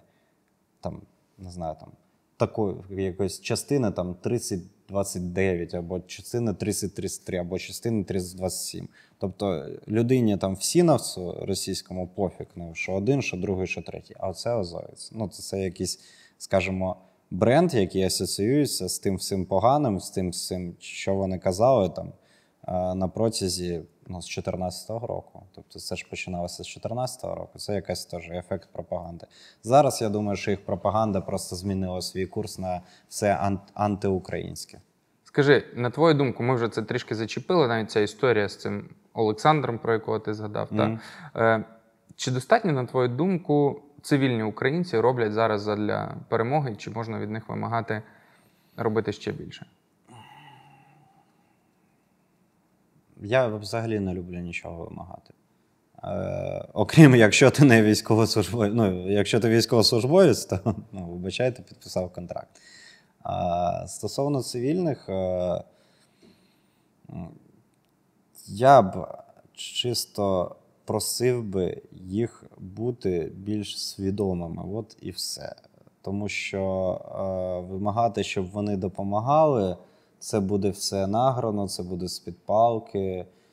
Ну, скажімо так, от я коли там десь сижу або проходжу, ну, може хтось просто підійти, можна вам потиснути руку. Так, це приємно. От. Але коли роблять флешмоб, що там приклади там, руку до серця і скажи військовому там дякую. Ну, от, це моя особиста думка, мені, мені це трішки так дивно. Тобто, це наігране змушення людини казати дякую. Якщо вона хоче сказати дякую, вона скаже. Якщо не хоче, то мені це дякую і не потрібно. Тобто, так і з допомогою будь-якою. Якщо людина хоче допомогти, вона допоможе. Їй не треба вимагати, їй не треба стимулю... е, стимулювати е... ну, до якихось дій. Е... Просто, на жаль, є люди, які це не розуміють, відверто не розуміють. Тобто вони не погані, вони просто, ну от, може людина, наприклад, я у Львові, коли командира звільнив, я у Львів одразу помчався, стояв на а, а, площі перед оперним, і підходить до мене молодий хлопець, такий накачаний, весь, ну, нормальний, призовного віку. Каже: А ви з Азову? Я кажу, так. Він каже: А от скажіть, будь ласка, а зараз от воєнкомати всіх загрибають. А- от мене, якщо загребуть, можна до вас? Я кажу, можна до того, як не загребуть до нас піти. Він такий: ні, ні, тільки якщо загребуть. І я розумію, що він взагалі не дупляє, до кого він підійшов, з якою проблемою. І потім він питає: а, а, а як вважаєте, взагалі загребуть мене чи не загребуть? Я кажу, друже, я не військомат, я не знаю. Ну, і я не злюсь на нього. Він просто реально не розуміє, в чому проблема. Що він підійшов до людини, яка військовослужбовець 9 років, ну, якої там е, домівка в окупації, який бачив, як його друзі гинуть. Ну, оце от все. Але він цього не розуміє. І, на жаль, такій людині треба пояснювати. І от що можуть цивільні зробити, якщо у вас є такий друг або подруга, поясніть їй. От посидіть, е, е, витратьте десь 2-3 години свого часу, щоб пояснити, подискусувати. Тому що військові точно не повинні це робити. Бо ми є е, необ'єктивність в цій темі. Ми можемо злитися, можемо десь якось неправильно казати. Ну і багато ж військових кажуть, ти повинен робити. Ні, на жаль, не повинен. От. Скажи, в цьому контексті тебе особисто зараз за всіх не питаю. Дратують, наприклад, там, коли в Одесі вечірка несеться на тисячу людей, коли люди десь там куражаться в цей час. Дивіться, я мені, мені абсолютно все одно, де люди куражаться, окрім тих, хто повинен був залишитись в країні, а звалив за кордон і куражиться там. От. Е, Стосовно куражей і е, вечірок в Україні, Е, я особисто вважаю, що вони повинні бути дозволені. І більш того, я скажу, о Боже, на таких вечірках бувають військові, які бувають у відпустці, тому що вони теж хочуть відпочити. Вони теж хочуть е, нормально, по-людськи випити і потанцювати, не знаю, щоб голову звільнити і так далі. Ну, є і такі. Є хтось, хто йде в гори там, і він хоче тише, а є хтось, хто хоче просто відірватися. Є 18-річні хлопці, які не встигли відпочити. От. Але є основна проблема того, що це не треба показувати. От і все. Я вважаю, що це робити можна, відпочивати по-нормальному можна. Я не кажу про е, сумасшедші вечірки там з роздяганнями, з сіданням там чимось на що. Ну, коротше, є треш прям повний. От. Я кажу про там звичайні клуби, де можна там випити пиво, потанцювати, познайомитися з дівчиною там, і так далі. От. Просто це не треба показувати. От і все. Там інстаграмах, телеграмах і так далі. Не треба це знімати. Ну для кого ти це знімаєш? Що ти хочеш показати? Що ти класно відпочиваєш? Отут треба трішечки своє его е, ну, так, Придушити. придушити, да, і подумати, як на це відреагує військовослужбовець, солдат, який в окопі. А от те за те, що треба думати постійно в голові, це що у солдата в окопі. От це постійно, от прям треба запам'ятати і думати. Ну, я навіть про це постійно думаю, коли там і не на бойових, а тут там і так далі. От. Це трішки, я ж кажу, це придушує своє его, і ти розумієш, що, що деякі речі на нього можуть повпливати. А коли солдати просто будуть е, йти з окопів, ну, вони встануть, плюнуть, скажуть, та за що я тут воюю? За це, от, це, за те, що там відпочивають там, і так далі. Просто це, ну, це робить дискусію між солдатами. Солдати на це фаняться, кажуть, ну, нащо ви це робите? Ті кажуть, а що, у нас одне життя, що нам сидіти, плакати? Ну, і кожен в своїй сфері правий. Не правий тільки той, хто це показав всім на загал. От. Зняв собі, скинув друзям, які такі ж самі і так далі. Ну, наприклад, у мене прикладів в житті прям багато. Е, У мене знайомий в Китаї якось е, також виклав. От я, я ж кажу, я абсолютно нормально відношуся до відпочинку в клубах. На там, не знаю, в барах якихось під музикою, коли танцюють там дівчата, хлопці і так далі. Але от вона викладає там, де на пілоні якомусь е, в Китаї е, хлопці танцюють. І мені це бридко. Мені реально бридко. От я їй прошу, ну нащо ти це взагалі викладаєш? Для кого? Ти ж знаєш, ми, ми ж з тобою спілкуємося, ти знаєш, хто я. Ну, ти знаєш, що я це побачу. Вона так каже. До речі, це хлопці з Донецьку і Луганську. Це тебе мало заспокоїти. Да, да, да. Вона думала, що це мене заспокоїть, мене це вже вибісує. Я кажу, скажи, що я, якщо їх побачу, я їм наб'ю лиця. От. А вона каже: а що, дона... вони донатять, а донати не вистачає. Ну, я, я просто розумію, що от тут мене не хватить, щоб їй пояснити. Але вона відверто не розуміє. Тобто вона не зі зла, вона, скоріш за все, донатить, вона, скоріш за все, проукраїнська. Просто отак відбулося, що вона вихована і в своєму віці не розуміє, що відбувається. Ну, це питання, скоріш за все, більше до батьків і до оточення. От.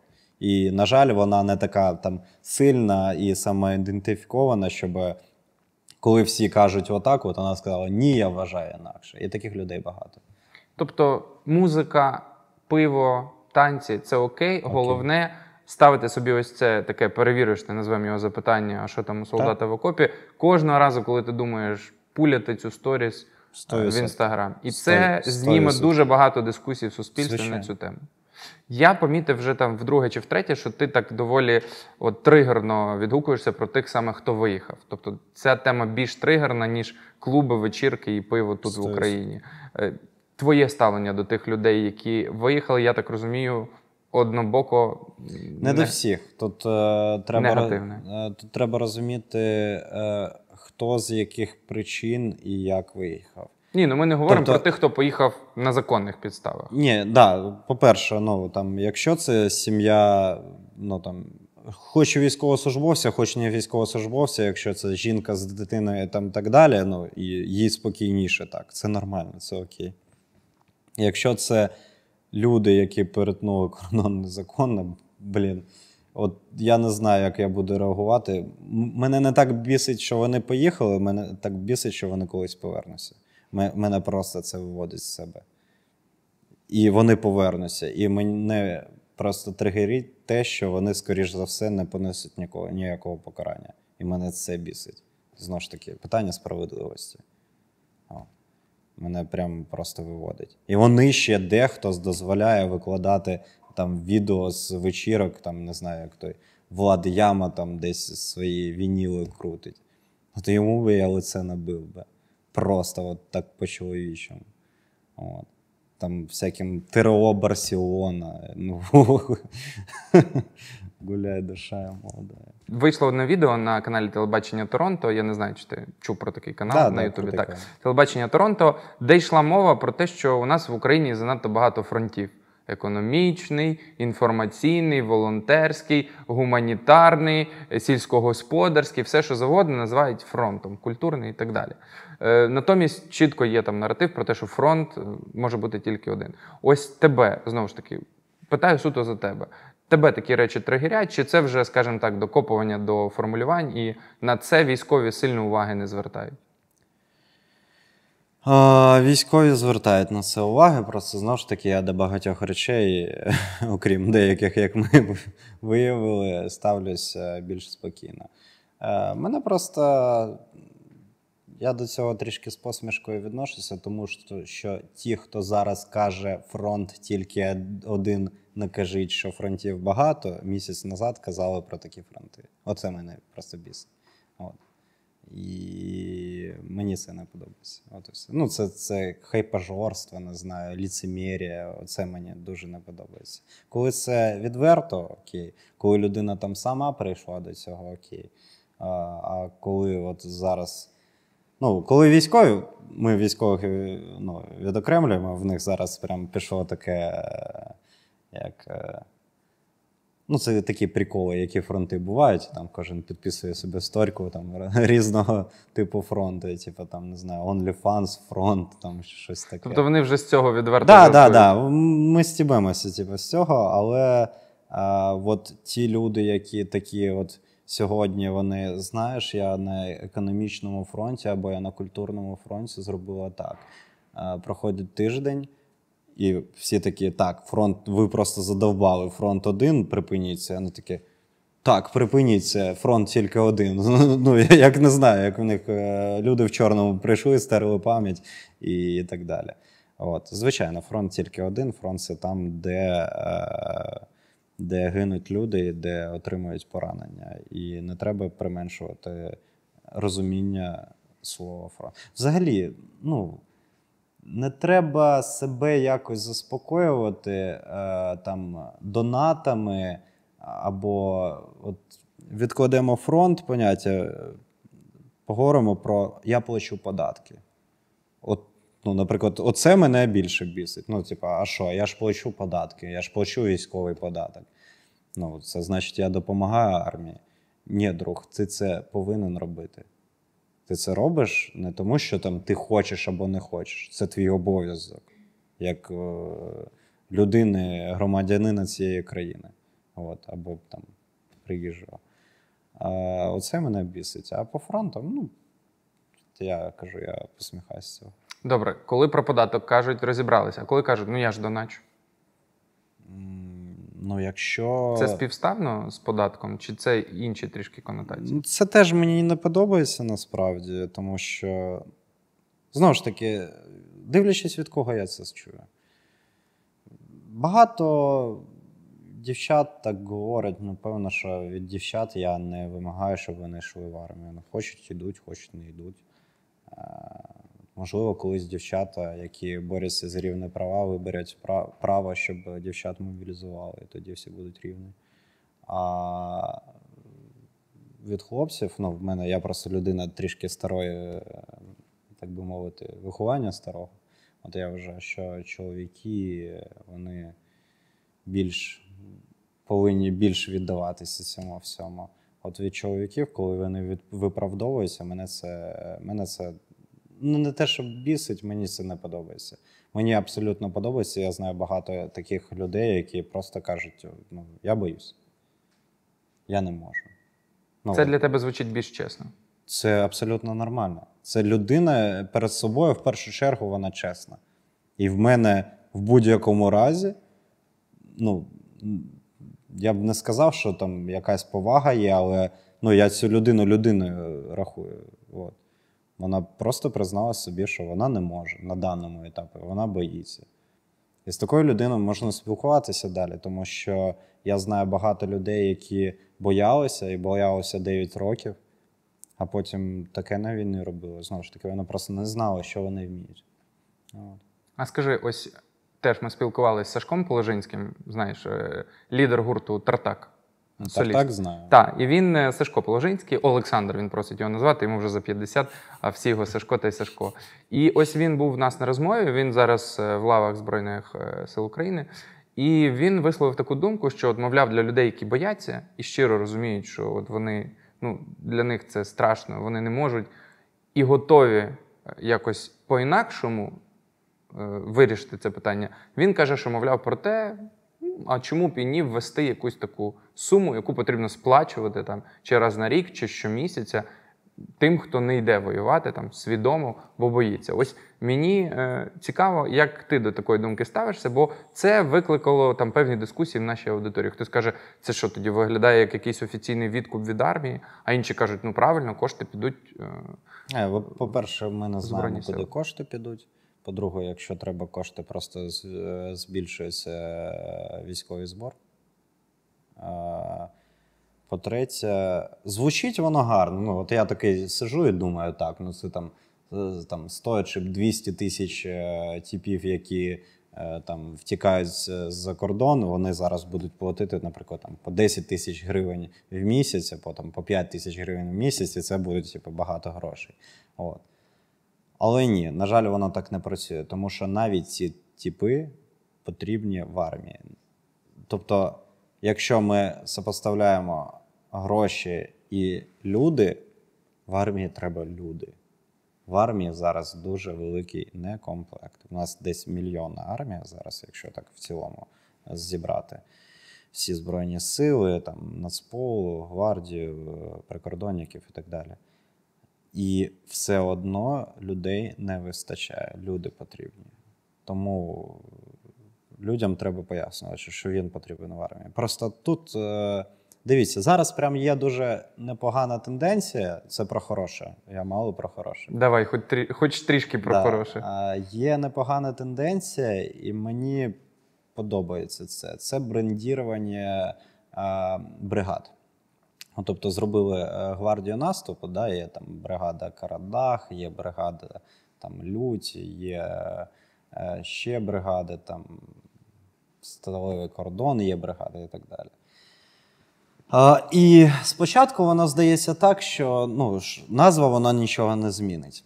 А насправді воно трішки так і є, що назва через те, що ці бригади, багато хто з них пішов в е, е, ну, вже там в контрнаступі багато були, деякі зараз ще наступають, просуваються вперед. А, вони вперше, певно, що відчувають, що таке розуміння честі підрозділу. Тобто, знову ж таки, про те, про що ми казали, коли за Азов да, е, розмовляли, що для когось хтось сидить там на Звердієць 30, 33, 30, 27 або 30, 18, і це ну, однакові люди. А от боєць там Карадаха або боєць люті це вже ідентифікація як людини з якогось підрозділу, який має свій бойовий там шлях е, е, на війні. І от це брендірування, воно воно змінює людей, воно робить колектив якийсь от, в е, цьому підрозділі. І цей колектив робить свій костяк, і от вони от є такі, як є, такими, як стануть там через деякі, деяку кількість е, боїв і, деякі, ну, і певний час. Так е, до чого я це веду? Зараз люди можуть обрати ту бригаду, в якій вони себе бачать. Тобто, навіть те, що і це простіше людям обирати, ну, себе відносити до якої, до якоїсь бригади, коли вони бачать якісь е, лиця, медійні трішечки, да, там, військових. Вони дивляться, оця людина вона мені імпонує. Або ота людина мені імпонує. Ага, з якої вона бригади? Вона там з бригади Азов. О, Мені подобається. Мені подобається, як вони спілкуються там і так далі. Або, блін, я бачу, вони там жорсткі такі, коротше, круті, і от вони там розмовляють там по-специфічному. Мені подобається більше там, я піду в ту бригаду. Тобто кожна людина може обрати собі зараз бригаду, де її, скоріш за все, теж будуть цінувати. І ми до цього поступово, на жаль, не так швидко, як хотілося би, але йдемо. І це от я нещодавно теж шукав для себе щось приємне, я це знайшов. Мені сподобалось. От я зараз прям е, замислився про гвардію наступу. Знову ж таки, хто як не думав, там е, там Нацпол, поліція, як буде воювати, не буде воювати. Молодці, я дивлюсь відосики люті, ну прям красавці. І мені подобається. Я не хочу, щоб там Е, ну, ну, в нас немає там, в азовців немає такої ревностної позиції, що ми там лучші воїни у всій країні або у всьому світі. Ні, ми ну, ми безмежно радіємо, коли будь-яка бригада там показує себе круто. А конкуренція в нас починається так. Блін, ми недостатньо хороші, треба краще зробити. От. Ну, Це це нормальна, здрава військова конкуренція. І оце зараз починається. І мені це дуже подобається. Що з'являються там командири бригад, там ще військовослужбовці, там окремі, окремих навіть зводів. І от це те, що теж треба робити. Треба робити. Подобається це е, солдатам або не подобається, але треба робити е, відомим трішечки саме солдата з окопу. От. Не вищі там офіцерські посади там, і так далі. А треба робити. Е, Треба чути солдата, який йде штурмувати посадку. Треба чути солдата, який кожен день сидить під артилерією. Звичайно, що треба з ними е, до цього до інтерв'ю спілкуватися, щоб там була більш, е, скажімо так, адекватна розмова, але треба це робити. Тобто конкуренція, якщо вона є, вона працює виключно як мотиватор. Це е, здорова, хороша, правильна конкуренція. В нас так. В нас так. Ну я кажу за саме азовців. Ну я ну от я сижу, я кажу, що мені дуже подобається, як деякі бригади виконують бойові операції. і Я такий, я не очікував. Ну і я помилявся, ви молодці, ви клас. Ну, типа, супер. От. А деякі з них, наприклад, хотіли до нас перейти, тому що вони в свій час в себе не вірили. А зараз в них зібрався костяк. Е, Е, працює якась система, і вони вони, вже вони вже горді за цей шеврон, тільки їхній. От. Колись просто от зараз, наприклад, в нас е, не можна отримати шеврон просто так, якщо ти вступив в бригаду Азов. Азовський шеврон ти не отримуєш. Ти проходиш базовий курс бойової підготовки, він е, в нас відбувається 5 тижнів. Якщо ти повністю його пройшов і набрав е, кількість балів, тобто пройшов, здав всі тести, відстрілявся правильно, здав фізотом і так далі. В такому разі ти можеш отримати цей шеврон. Якщо ти постучав колокол, ти ніколи його не отримаєш. Ну тобто, це зрізатися з БКБП. Ти йдеш там в тиловий підрозділ або переводишся в іншу бригаду. А ще ти можеш пройти повністю БКБП, але не здати е, якийсь норматив. Тоді ти теж не отримуєш шеврон. Але з іншого боку, якщо ти провів е, на бойовому там, певний срок і робив свою роботу добре, ти також можеш отримати цей шеврон навіть не проходячи БКБП. Ну тобто війна вирішує. Або якщо ти знову ж таки не здав норматив, але поїхав піхотинцем і там побув під- обстрілами, не, не злякався, не втік, стріляв противника, вбивав і так далі. Ми вручаємо шеврон прямо на бойових.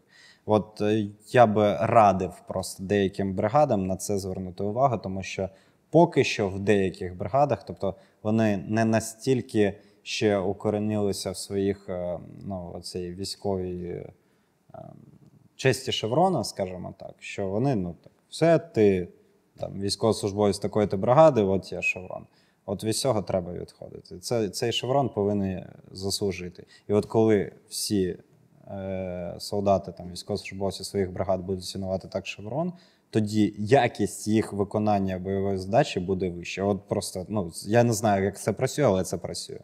Тобто людина, яка дуже хоче отримати цей шеврон, а вона повинна хотіти отримати цей шеврон, вона буде робити більше, ніж та, яка просто його отримала. От і все. Ну, звучить все дуже логічно, і бачиш, це цікавий факт. Я, наприклад, про історію вашого шеврона аж таких подробиць не знав. Тому е, дякую тобі, що поділився. Скажи, що ти думаєш про е, російський добровольчий корпус і всі ті події, які відбувалися на території Росії не так давно? Як ви їх сприймали, як ви їх оцінювали? Бо, очевидно, в суспільстві панувала певна, напевно, надмірна ейфорія. Ви, напевно, спокійніше до цього всього ставились, тим не менше. Ну, Я посміхнувся, тому що я прям хотів цього, я про це казав, що воно так і буде. Просто я хотів би цього в більших масштабах. Це правильне рішення було задіяти ці підрозділи саме в тому напрямку. Це правильне і політичне рішення, тому що всі, хто там, наче всі, хто там був, це росіяни.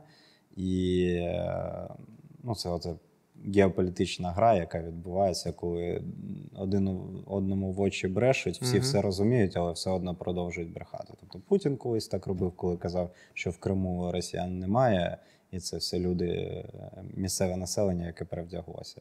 Зараз йому так кажуть: так це ж ваші росіяни, там ну, повстанська армія і так далі. А, операція хороша, але, але маломасштабна. Я б хотів більше. Ну, знову ж таки, я завжди хочу краще, більше і так далі. Саме до російського добровольчого корпусу я, я особисто нікого звідти не знаю. В мене немає чітко сформованого розуміння їх мотивації. Тобто я дуже нормально ставлюся до а, деяких росіян і білорусів, які е, служать в різних підрозділах, от, які там хочуть отримати громадянство України і бути там українцями, наприклад.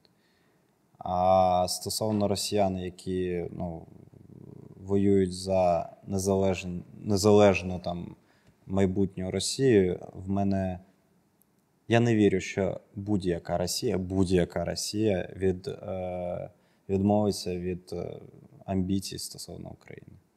Тому цей, цей момент тільки мені не дозволяє сказати, так, це прям супер класні типи і так далі. Е, Це круто, що вони воюють проти теперішньої Росії. Отак. Скажи, заяви Зеленського про те, що війна потроху переходить на територію Росії. Це правильні заяви зараз?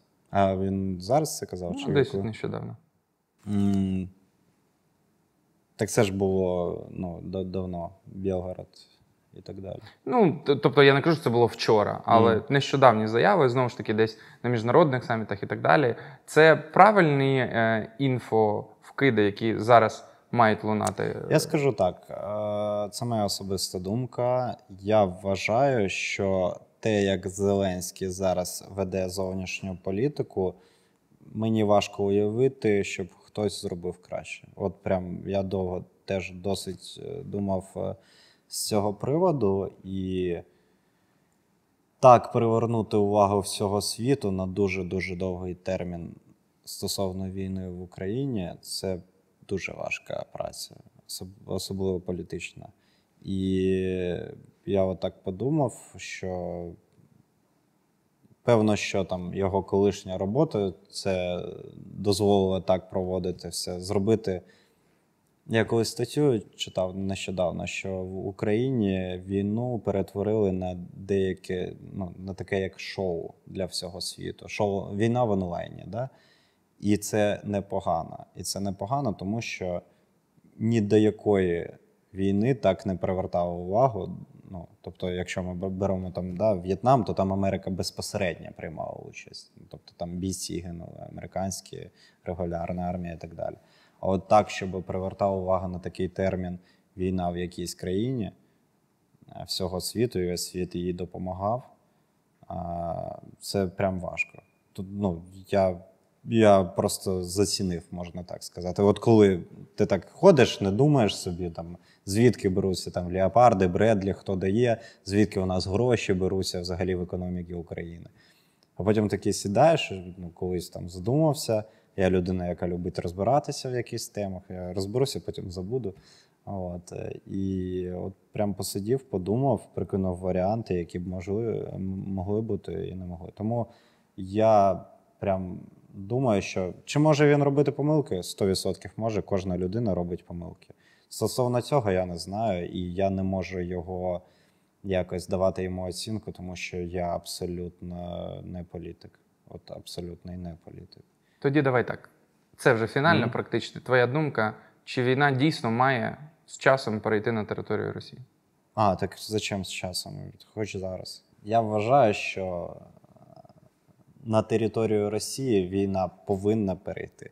Я вважаю, що ми повинні захопити все, що ми можемо захопити, і потім хай політики домовляються на обмін. Це проста логіка, я ж до всього просто відношусь. Я відношусь до, до всього так, що якби ми зараз просто звільнили Білорусь і поставили, ну там Білорусь стала, скажімо так, незалежною нарешті, ми би собі участок фронту е, прибрали би, який ще досі є. І коли хтось казав, там, що з Білорусі ніякої небезпеки не може бути, ну от зараз полетіли або не полетіли крилаті ракети, вже не розумію. Там хтось сказав, що полетіли, не полетіли, але це завжди небезпека. І ми тримаємо там війська, тому що це небезпека. От там зараз є якісь підрозділи Вагнера, які ну, можуть якісь дії проводити. А, знову ж таки, якщо вони нападуть на Литву або Польщу, це буде їх самий дебільний крок, але, але це буде. Я не скажу, що погано, тому що нарешті е, Європа зрозуміє, що просто минути цю війну не вийде. І як, ну, тут треба по військовому думати. Зараз у нас є лінія фронту, називаємо це от, ну, лінія фронту, яка відбувається на окупованій території. Це де стоїть е, російська да, армія і наша армія. Є прикордонна зона. Прикордонна зона з Російською Федерацією це більш така сіра зона. Тобто там є якась, якийсь кілометраж, де стоять їхні прикордонники і наші прикордонники. Як їх спецслужби, так і, можливо, наші, скажу вам так, тому що я не можу стверджувати. Але я, я так думаю. Знаю, що російські е, спецпризначенці точно заходять на нашу територію, там, де немає лінії зіткнення, а є кордон. І роблять диверсійні дії. Щось підривають, когось вбивають і так далі. Це треба розуміти. Не знаю, про чому про це ніхто не каже, але це таке є. В нас гинуть люди і гинуть не на лінії фронту, а біля кордону з Росією. Так само можливо, і деякі українські підрозділи заходять на ту е, сторону і е, роблять такі самі речі. Це все лінія фронту не укріплена. Тобто спецпідрозділи це, це диверсійні дії. Чи заміновано там 100% заміновано? Чи вони зробили якісь, е, якусь роботу над помилками після цієї білгородської операції? Зробили 100%. Але не так, як наступати, наприклад, на, на 5 ліній оборони на Запорізькому напрямку. От. Там не треба просто бути військовим, щоб відкрити Google або Deep State, да, і подивитися, як побудована оборона в е, південному напрямку. Мені це, до речі, не зрозуміло, і я не буду критикувати, просто кажу, що мені це не зрозуміло. Тому що, як логічна людина, я себе такою вважаю, бити треба туди, де противник не очікує, а не туди, де оборона побудована в 5 ешелонів. Наприклад. І якби оці всі сили зібралися, я не знаю напрямок, е, е, я не знаю дистанцію від е, кордону найближчого від Чернігівської, якщо не помиляюся, області, наприклад, на Москву. Це не так далеко, я думаю. А там оборони немає. Бачив, ну от Пригожин хотів зробити, скажімо, я називаю це останнє стіньки Пригожина, як Разіна, тільки Пригожина, яке не вдалося. Е, Хотів е, піти на Москву, так вони просто трактором дорогу переривали. Ну це смішно. От їх спроможність на тому напрямку. Чому ми не б'ємо туди? Ну я то розумію, це політичне питання. Десь захід там може не дозволити щось там сказати, десь щось заборонити. Ми теж треба розуміти, що не можемо отак, от що захотіли, то зробили, тому що ми трішечки залежні від військової допомоги, від економічної допомоги, яка йде з заходу. Але тут, е, тут рішення теж треба розуміти, що якщо воно вийде, як то кажуть, е, переможців не судять. Да? От. І треба ризикувати іноді. Я, я, я би ризикнув насправді. Я би ризикнув, потім, якби не вийшло або вийшло наполовину, сказав: ну, да, буває винуват, давайте щось, давайте щось думати. Ну, бо політика вона така. Вона насправді здається дуже важкою, а е, безліч політиків, політиків ведуть себе як е, просто пацани во дворі. І безліч домовленостей так і відбувається. Це я вже точно знаю. Ти важливо сказав на початку, ми самі е, за себе. Так, Мгм. ось так. Не здається тобі, що світ е, і захід взагалі просто хоче так і залишитися стороннім спостерігачем цього військового шоу і просто дочекатися якогось вирішення. Та, бо будь-яка війна так і інакше закінчується яким підписанням якимось угод. Питання просто які умови в цих угодах будуть прописані. От немає відчуття, що ось їхнє небажання вчасно давати там певну там техніку, залучатися в конфлікт, так чи інакше. Це саме бажання, щоб все обійшлося, ось знаєш так, мирним спогляданням з боку. А оце е, мене більше заспокоює, ніж засмучує, тому що я розумію, що не тільки в Україні люди не вміють вчитися на своїх помилках. От і все. Ну, тобто, я розумію, що я іноді таке задумуюсь, е, чому, блін, ну ми стільки помилок робили і знов повторюємо. Невже українці такі? А потім дивлюсь на західні країни, а всі такі, коротше. Ну, Друга світова війна, там, Перша світова війна. Ну, е, вони повторюють свої помилки. Вони думають, що а, там основна ситуація. Ну, чому, наприклад, вони не задіють армію? Це моя особиста думка. Тому що вони розуміють, що якщо задіяти армію свою, це все. Це повномасштабна війна, тобто там ядерні бомби полетять, і всі такі може відтягнути, це може вийде інакше і так далі. Тобто вони будуть відтягувати це питання, але я вважаю, що воно буде. Тому що в самостійно ми Росію не знищимо, це факт. Просто щось дійде до такого якогось консенсусу, коли все одно якась країна з тої з тієї сторони їй доведеться вступити в війну. От. А, Тобто, на твою думку, це не завершиться суто українсько-російською?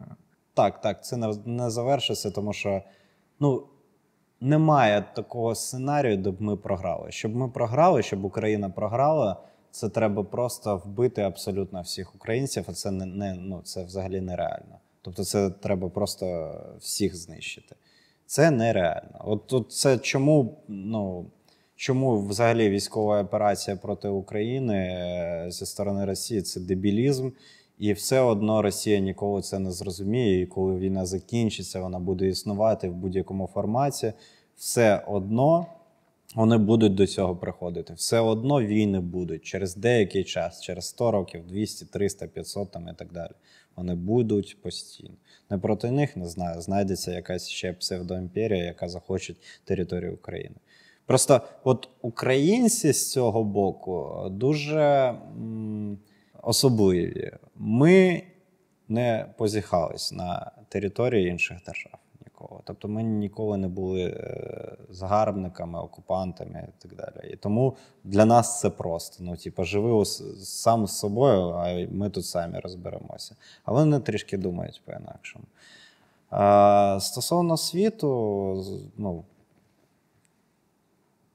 вони те, що роблять, це я кажу, це прям досягнення наших політичних сил. Чи роблять вони достатньо? Ні, недостатньо. Чи вони це зрозуміють? Сподіваюсь, можливо, колись зрозуміють. От, але не зараз. Ми єдине, що можемо, це наближати нашу перемогу кожного дня. Ти нам дещо приніс. Ми це традиційно для наших підписників розіграємо.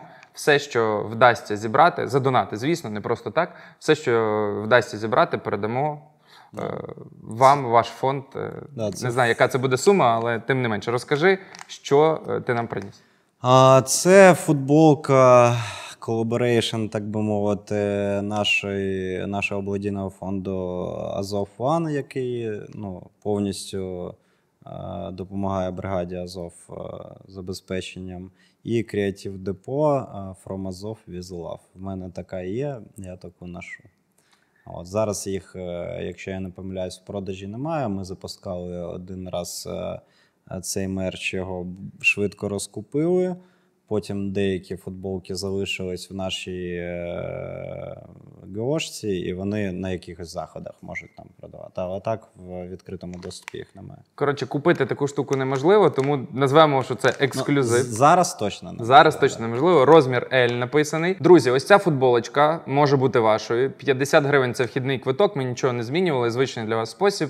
Більше квиточків, більше шансів. Тисячу гривень це одразу 20 квитків. Ну і далі самі можете рахувати. Е, 50 гривень за ось таку футболку. Мені здається, це прекрасно. Тож долучайтеся. Всі кошти, які будуть зібрані, ми передамо в фонд е, Азов One. Тому е, давайте будьте активні. А комусь з вас ми обов'язково відправимо цю футболочку. Я тобі дуже дякую за цю розмову, за е, багато інсайтів, які, наприклад, до мене прийшли під час е, твоїх слів. Я практично тебе, як бачиш, не перебивав, тому що е, я хотів е, вслухатися і вчутися в кожну твою думку. Мені здається, це важливим. І сподіваюся, наші глядачі теж почули правильні меседжі.